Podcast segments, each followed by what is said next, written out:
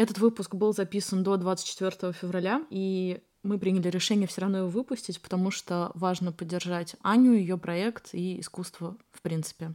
Пожалуйста, слушайте. Багетная мастерская для миллениалов пока не существует. Не самая талантливая среди всех. Все друг про друга все знают. Тусовка тебя не видит. Как вы продвигали? Никак. В этом году что ход, а что нот?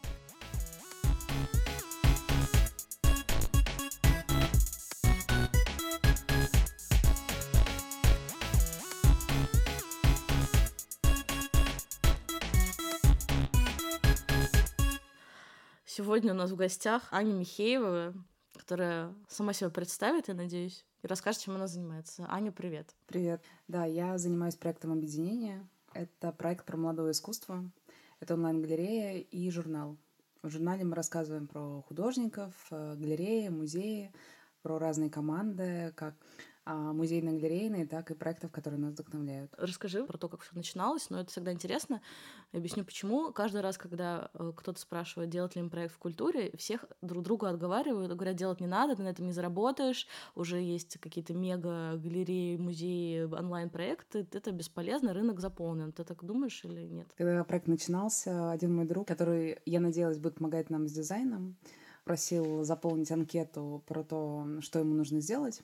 И в ответ э, мы общались на почте, все было официально. И в ответ он прислал э, письмо, я говорил, «А, я вам делаю большое одолжение и прошу вас не заниматься этим проектом. У вас э, нет богатого мужа, богатого папы, поэтому вам лучше переключиться на что-то другое, потому что в этой сфере работать не получится. Но тогда, конечно, было смешно, и мы просто нашли другого дизайнера, начали работать. Но да, проекту в этом году, то есть осенью будет пять лет, и э, начался он, когда я училась в британке, и сама была художником, и стало понятно, что когда ты молодой художник, не очень понятно, куда идти, а, потому что галереи тогда казалось, что они не очень работали с молодыми художниками. То есть, условно, там то, что делает сейчас Триумф, э, делать какие-то персональные выставки совсем молодым художникам, раньше такого не было. Это, то есть, сложно было представить еще пять лет назад. И онлайн истории было мало, и хотелось, в общем... Э, то есть, не было понятно, как художник, куда тебе идти. И я в какой-то момент подумала о том, что не самая талантливая среди всех. И лучше я сделаю что-нибудь полезное и придумаю что-то, что поможет другим, всем моим друзьям, классным художникам развиваться. Вот на тот момент я пришла к своей подруге, предложила работать вместе со мной. У нас была изначальная гипотеза совсем другая.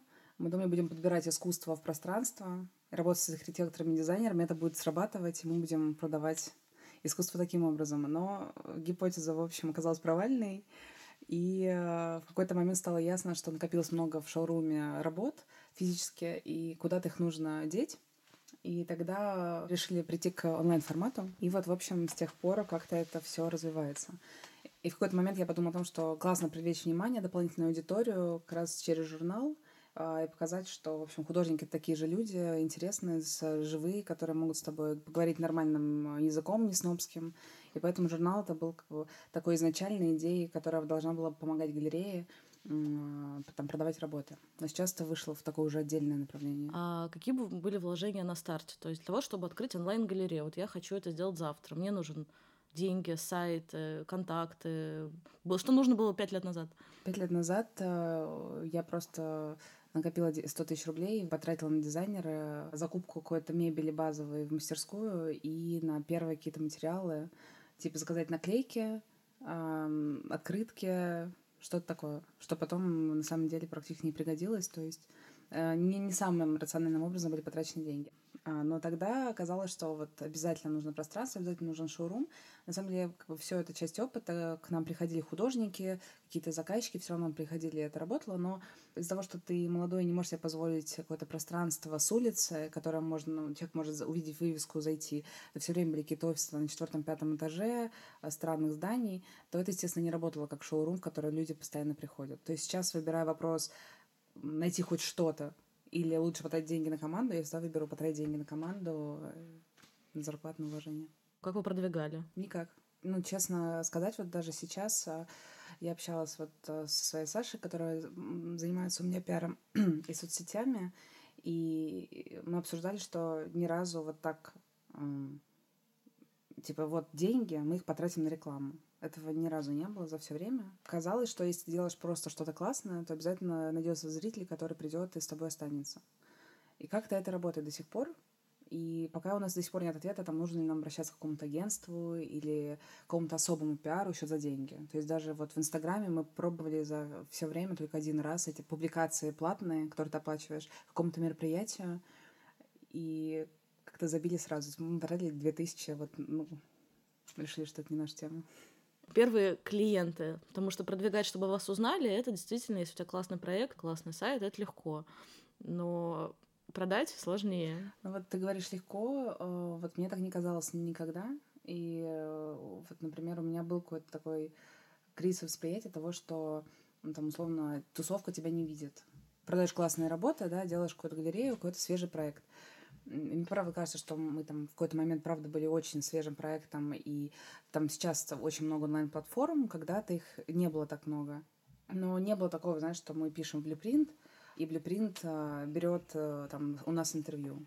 Такого нет, и ты просто сталкиваешься с тем, что на самом деле, ну, э, это очень про связи, про тусовку, про внутренние какие-то там дружбы, договоренности. И поэтому у меня не было такого ощущения, что ну, продвижение шло легко.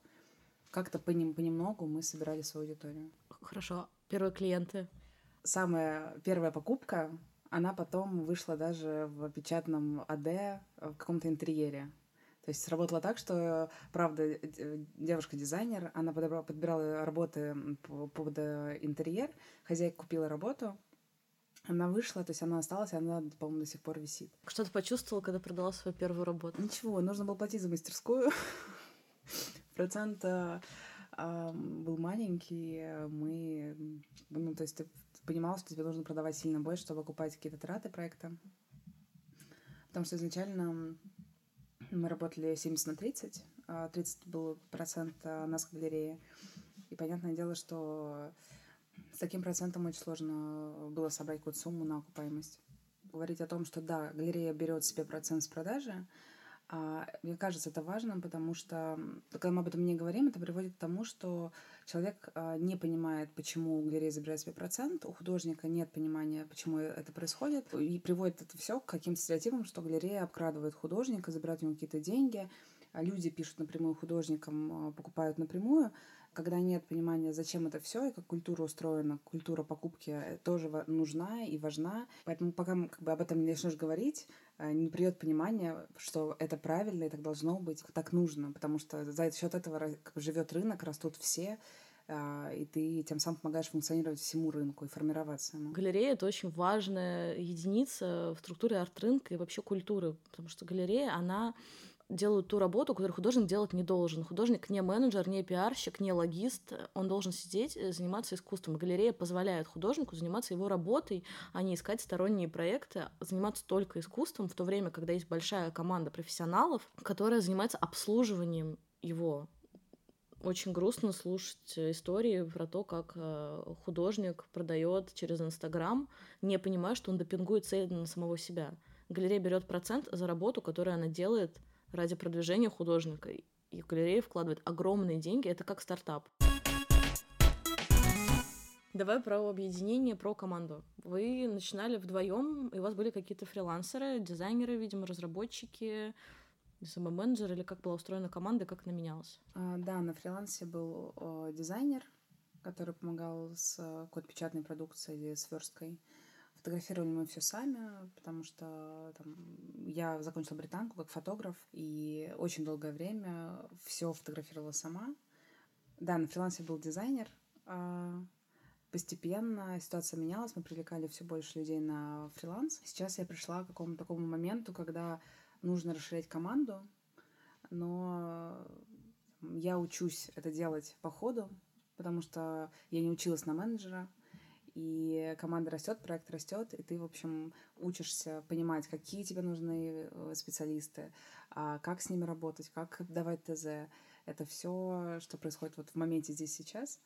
И команда сейчас состоит из э, четырех людей, которые работают со мной постоянно, и еще примерно 4-5 людей, которые мы зовем там на какие-то истории. Ну, то есть, условно, может быть, фотограф или дополнительный редактор, или там э, еще какой человек, который проектно нам помогает. Чем занимаются эти четыре человека? Пиар и соцсети, а, продакшн и продажи, главный редактор и редактор. Продакшн и продажи, подожди, то есть человек, который занимается производством выставки техническим, он же и продает работу. А, человек, который занимается продажами, которые у нас на сайте, потому что это обработка заказа и доставка заказа, то есть это обработка и логистика. И продакшн в том плане а, общения с подрядчиками там, по заказу какой-то продукции. То есть я называю вот это продакшном. Давай про скучное для всех, но веселое для меня. Где вы храните работу? Это очень больная тема. У меня есть идея вообще единого нового мира, где все будет устроено классно. У меня есть представление идеального склада, какой бы он должен был быть. Сейчас сохранится все на складе. Просто несколько ячеек, в которых все хранится. Я нашла просто максимально оптимальный вариант по температуре, по пожарной безопасности, по местонахождению. Но мне кажется, это все-таки временный вариант, и поэтому очень хочется придумать какое-то решение. Но был период, когда было принято решение, что мы не будем хранить работы физически у нас, и все работы отправились к художникам, и мы а, там осуществили логистику через нас клиенту, когда там мы все упаковывали, делали сертификат, только потом отправлялся заказ к а, клиенту. Но сейчас там после выставок все равно у тебя потихонечку снова собирается этот склад. Ну и плюс классные какие-то работы в доступе художников, которые продаются постоянно. Но это очень важный и больной вопрос. У тебя есть на него ответ? У меня есть ответ, что у кого бы я не спросила про хранение, у всех это больной вопрос. Вот моя любимая история про известного галериста Ларика Гасяна. Есть известный факт, что у него много галерей по всему миру, и 80% его денег уходят на аренду складов, которые хранят не работу, а упаковку от работ. Я считаю, что какое-то количество работ должно быть обязательно в доступе особенно если у тебя есть офлайн пространство. Поэтому интересно, как это устроено именно у онлайн-галереи. Да, а, это важно, потому что мы часто возим работы на примерку, и на примерку тебе удобно, правда, что-то взять, отвести, привести, потому что художник-то не всегда в доступе, и мне тоже кажется важным всегда иметь что-то а, в наличии физически. Но про хранение, упаковку — это отдельная боль. Моя вот мечта еще придумать какую-то супер красивую упаковку для искусства. Это мой следующий вопрос про упаковку. Это мой любимый вопрос. Это очень важно. Это очень важно, и э, сделать ее красивой и универсальной, чтобы ты видел упаковку и сразу понимал, это такая галерея. Это настолько вопрос, который занимает меня уже вот все годы. У меня нет до сих пор ответа, потому что это просто нереально. Каждый раз э, ты думаешь, ну, допустим, вот этот размер подойдет под 50% твоих работ. И обязательно у тебя появляется новый художник с работами, которые каким-нибудь у него особый скос, особая толщина, особенная какая-то высота, и ты снова проваливаешься. Вот и сейчас я буду консультироваться с финансистом. Я подошла к моменту, когда я понимаю, что я сама не справляюсь с цифрами, я вообще не очень про цифры. И вот финансист а, как бы будет консультировать по тому, куда нерационально расходуются средства. И я в том числе понимаю, что один из моментов это будет про упаковку, потому что вообще в целом я вот любитель закупить что-нибудь, заказать что-нибудь, попробовать это, попробовать то. И это, ну, обычно проваливается. Да, у тебя есть красивый пакет, у тебя есть сертификат, у тебя все это напечатано на красивой дорогой бумаге с тиснением, с подписью, с печатью. И это часть experience а. Это очень важно. И об этом мало кто говорит, что не нужно экономить на дизайне и на продакшене упаковки. И финансист тебе не скажет это, потому что он скажет, что зачем ты заказала бумаги на 20 тысяч рублей, если можно было на 3.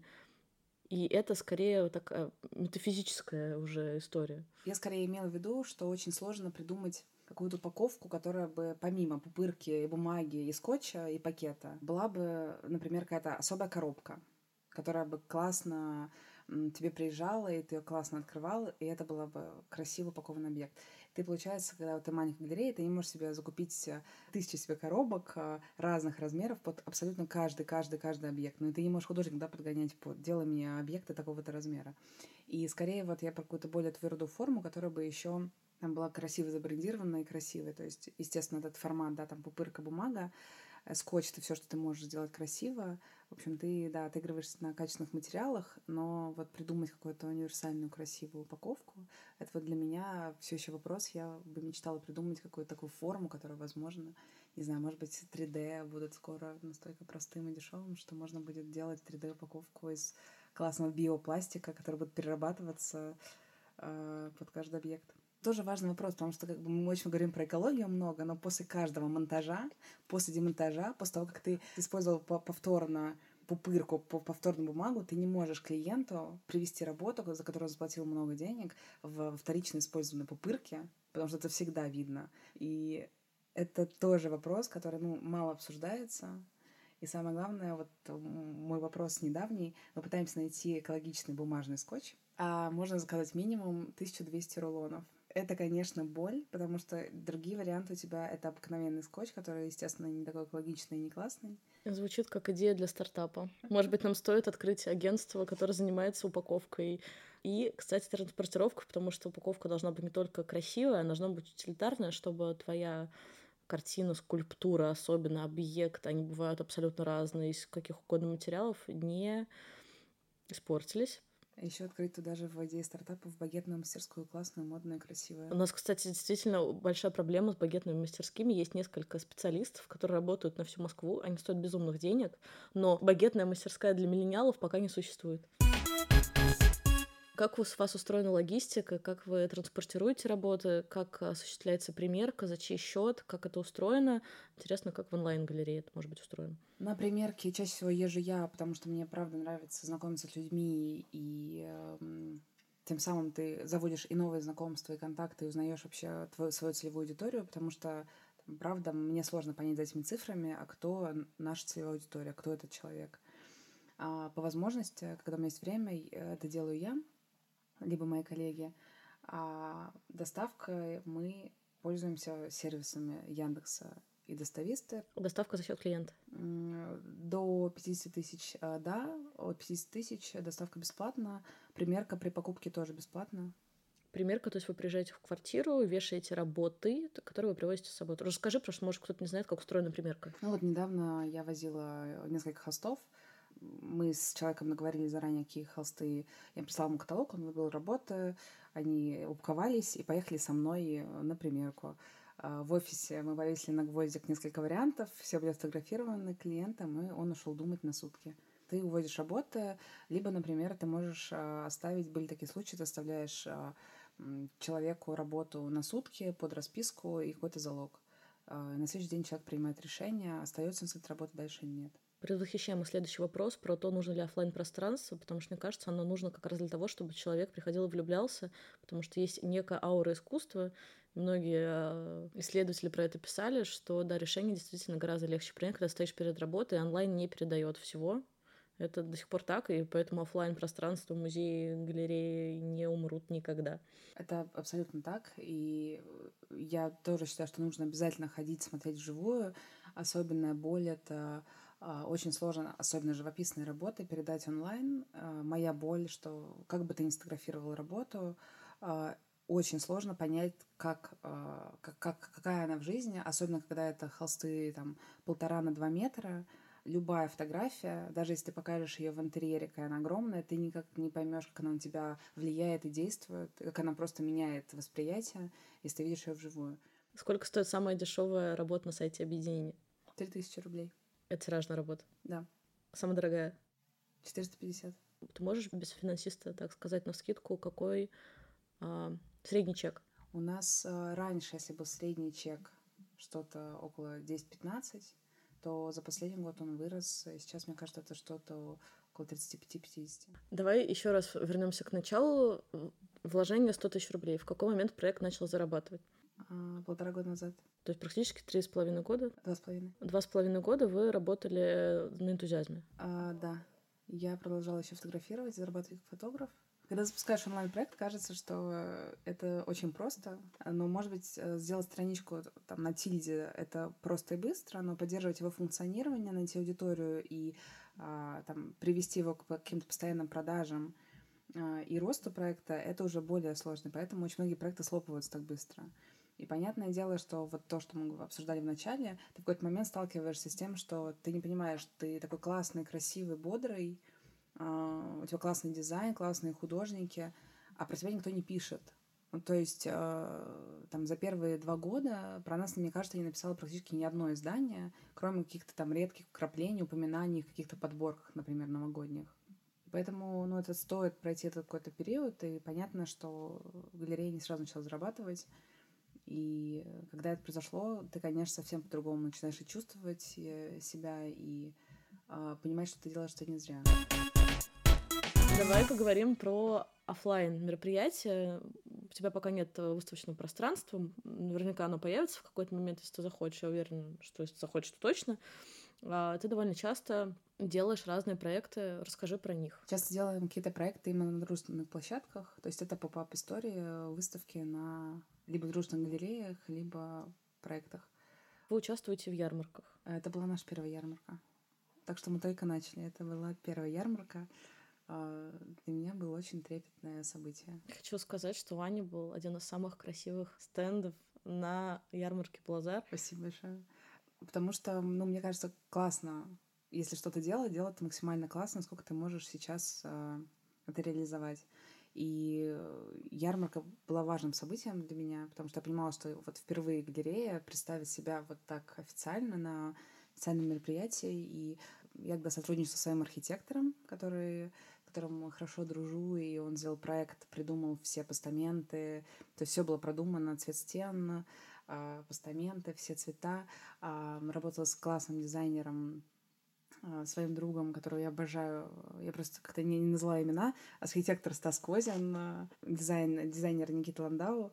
И все это как-то классно срослось в целостный проект. И мне вот, наверное, такая история, за которую вот мне приятно вспоминать, что как очень такую ем, ем, емкую штуку. Расскажи, зачем и почему вы делаете журнал, зачем ты вкладываешь в это силы, время, деньги, есть ли какой-то от этого выхлоп?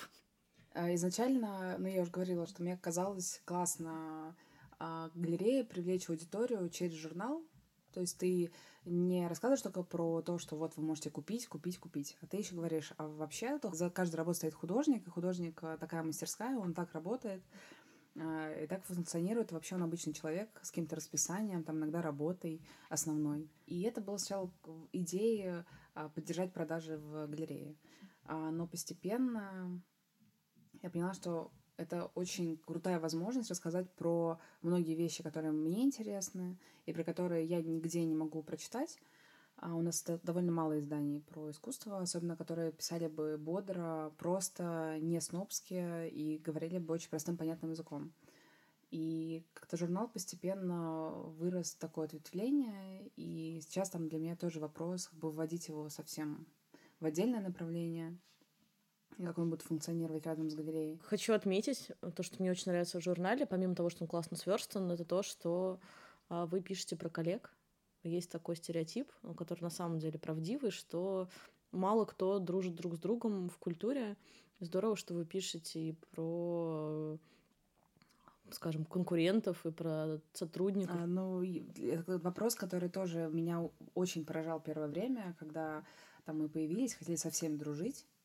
Я не понимала, почему э, там, люди так закрыты. То есть э, они могут с тобой сухо здороваться, но не более того. То есть никаком взаимодействии, каком там обмене, обмене опытом и речи быть не может. И сейчас, когда мне пишут люди и спрашивают, можно ли там у меня узнать какие-то вопросы, как вообще открывать свою галерею, я с удовольствием созваниваюсь, делюсь своим опытом, потому что, мне кажется, если будет больше проектов, а рынок будет развиваться намного активнее. У нас проектов, даже таких как э, мой проект, их по пальцам одной руки. На такую большую страну, мне кажется, их должно быть в 20 раз больше, чтобы была вообще конкуренция и понимание того, что ты должен постоянно двигаться и развиваться. И это вопрос, да, там, что художников мало, но и художниками, да, люди отказываются быть, потому что им некуда идти. И это вопрос очень большой, это вопрос ко всей системе. Понятно, что это очень глубокий и долгий, сложный вопрос, но про взаимодействие со всеми и отношение ко всем как коллегам и как конкурентам — это такое мое важное убеждение. Я, правда, отношусь э, ко, ко всем и галереям, и онлайн-проектам, что это коллеги, и мы все работаем на благо того, чтобы рынок э, наконец сформировался и функционировал по каким-то понятным правилам. Мне кажется, это здорово, что сказала. Я абсолютно так же считаю, чем больше вылезает конкурентов, тем лучше становится твой бизнес. Давай поговорим про художников. Как ты выбираешь художников? Изначально был такой период, э, а, то есть у нас есть покупатели, которые с того периода с нами, но был период, когда был первый сайт, а, он был на какой-то платформе типа Тильды Сверстон, и там было около 75-80 художников. Это был огромный каталог с бесконечным количеством работ, которые постоянно загружались, загружались, загружались. И в какой-то момент э, ты понимаешь, что у тебя уйма художников, ты не понимаешь, что с ними происходит, ты не следишь за вообще их развитием, и ты просто превращаешься в маркет такой, который...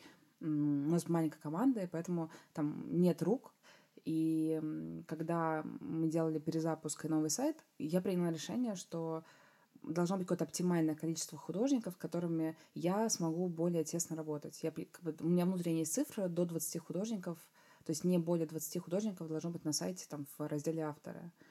И это какое-то количество, которое помогает мне за каждым следить, понимать, что происходит, когда там он фрустрирован, нужно с ним созвониться или прийти к нему в мастерскую с ним поговорить, или там понимать, да, какие выставки идут, что там не идет. А, то есть сейчас на сайте 13 художников. И, но для меня важный фактор, фактор еще того, как у меня выстраивается личное взаимодействие с художником, так как это проект, в который я вкладываю все свое время и деньги, и э, я за него болею и верю максимально, я поняла, что мне важно, чтобы с этими людьми мне было очень комфортно работать, чтобы не было каких-то недомолвок или какой-то неоткрытой коммуникации или недоговоренности, которые бы там кого-то раздражали. Вот, собственно, один из советов. Пожалуйста, будьте приятными людьми в общении, потому что вам работать с людьми. Да, галерист будет о вас общаться с клиентами, с пиарщиками, со всеми остальными, но галерист тоже человек. Пожалуйста, давайте будем уважать друг друга и вести какую-то э, приятную коммуникацию, чтобы всем было хорошо. Ну и обязательно, обязательно всегда читайте договор. Про культуру общения это большой вообще важный вопрос, потому что ее в каком-то классном виде, не то чтобы она есть. И мне кажется, тут, ну, еще правда сложно ну, это как-то разделять, но это зависит от личности самого человека и там ходит он на терапию, не ходит, э, умеет он умножать там личные границы и свои, и другого, и ты понимаешь, что на самом деле, ну, там, если человек относится к тебе так, то, вероятно, он к себе тоже так относится. И понятное дело, что там с кем-то ты можешь поговорить об этом и выстроить комфортные какие-то рамки работы, а с кем-то нет. Но понимать, что это работа, как вот миф, что художник должен быть голодным, такой же, что художник, он всегда в каком-то своем творческом порыве, да, но э, мы все работаем для того, чтобы продуктивно работать и понять, что есть вот человек, он тоже человек, и с ним нужно договориться и уважать. А, это тоже, конечно, большой момент, который не все понимают.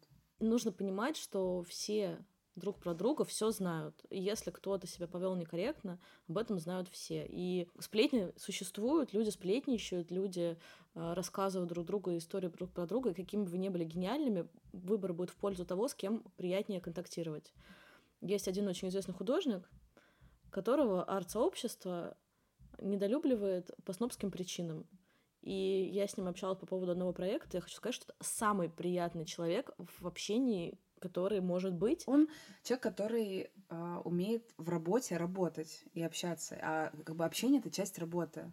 То есть, когда ты работаешь и относишься к карьере своей, как художника, как именно к карьерному пути, ты тоже понимаешь, что тебе нужно выстроить там и даже отказывать красиво, а, чтобы там через год, когда все поменяется, а все поменяется, ты как бы понимал, что ты с этим человеком хорошо там распрощался, и ты сможешь там с ним списаться, поговорить.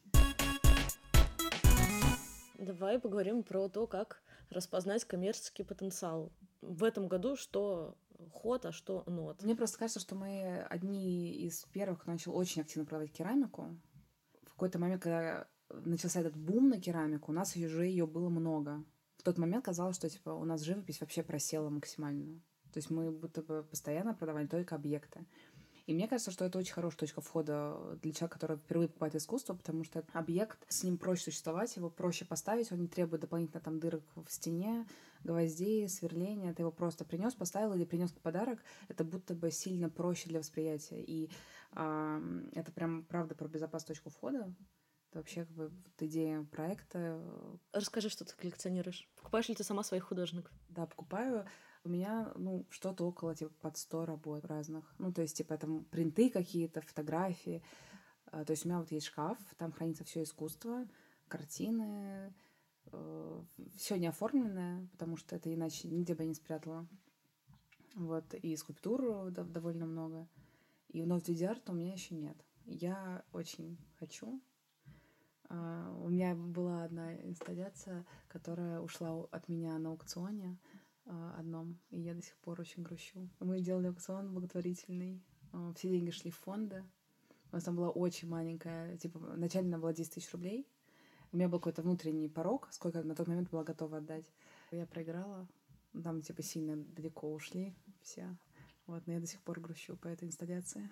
Я хочу сказать, что тот момент, когда ты что-то выигрываешь на аукционе, это такой сильный дофаминовый приход. Когда я сделала это в первый раз, я поняла, что я никогда не испытывала чувство более насыщенного. Это очень приятно, потому что ощущение, будто бы обманул жизнь и арт-рынок. Ты как будто бы забрал работу дешевле, чем мог. Это очень приятно. Я пробовала играть в азартные игры. Меня вообще не, не штырит. Ну, то есть для меня это ничего азартного в этом нет. Но аукцион... Я однажды купила работу на аукционе. И в тот момент я поняла, что как бы это очень опасно для меня тема, потому что я вышла, естественно, за, за пределы своего внутреннего бюджета. Потом я участвовала в нашем, который мы сами делали, и поняла, что, типа, ну вот мне по, по возможности вообще запрещено даже ходить и участвовать. Давай эм, поговорим про твои амбиции планы, что ты хочешь. Может быть, ты потом переслушаешь через год этот подкаст и поймешь, что все сбылось, или наоборот, что твои планы поменялись. И вообще интересно, что ты хочешь. Мне кажется, что вот в классическом понимании арт-рынка очень важно быть таким, светиться уверенностью, пониманием того, как ты знаешь, что ты... Я не понимаю, насколько там это хорошая позиция, которую я выбрала, какой-то такой честности и искренности. Но у меня сейчас я понимаю, что проект растет, и у меня как бы внутри очень много вопросов, куда я хочу его двигать и как я хочу его развивать. И понятно, что я сейчас там сформировала какую-то небольшую команду, которая там, я понимаю, что ее нужно расти, но мне это сложно дается, потому что это тоже про какие-то новые навыки, которых у меня раньше не было, и которым я учусь, как выстраивать коммуникацию с командой, как ее мотивировать, как выстраивать внутренние связи. А, как выстраивать структуру работы. То есть мы только недавно, и сейчас этот процесс идет, мы переходим из телеграм-чатиков и почты там, в какую-то программу, чтобы все структурировать, чтобы были какие-то понятные там, какие-то документы, задачи. И пока я дала себе какой-то такой там, январь-февраль на только внутренний вопрос, когда мы выстраиваем внутреннюю работу команды, делаем ее комфортной, и себе немного время, там, чтобы у меня высвободилось внутреннее пространство на понимание вообще, куда я хочу двигаться, потому что ну, онлайн-галерея, понятно, да, что ее там можно просто масштабировать, не знаю, загружать тысячи работ, э, там, сделать более удобный сайт для посетителя, типа с фильтрами, там, ранжированием по цене, размеру, технике. А, но я пытаюсь понять, сколько это мой путь. У меня внутри сейчас очень много вопросов, куда дальше двигаться. А, потому что хочется развиваться, а не просто заниматься постоянно одним и тем же.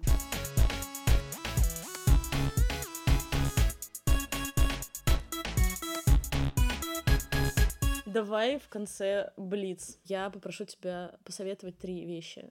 Посоветуй выставку. Недавно ходила в открывшийся а, новый музей Франсуа Пино, Pinault Collection в Париже фантастическая коллекция. Пять этажей искусства. Качество света, экспликаций, развески, оформления. Ты просто ходишь и получаешь невероятное удовольствие. Посоветуй, пожалуйста, книгу. А сейчас я дочитываю книгу Мишеля Ульбека «Карта территории». И это как раз книга про главного героя художника, и в ней в том числе раскрываются его взаимоотношения с галеристом, и мне кажется, это неплохая рекомендация. И посоветую фильм. Наверное, примесь за фантастическую цвет-коррекцию. Спасибо тебе большое. Мне кажется, классно получилось. Спасибо тебе.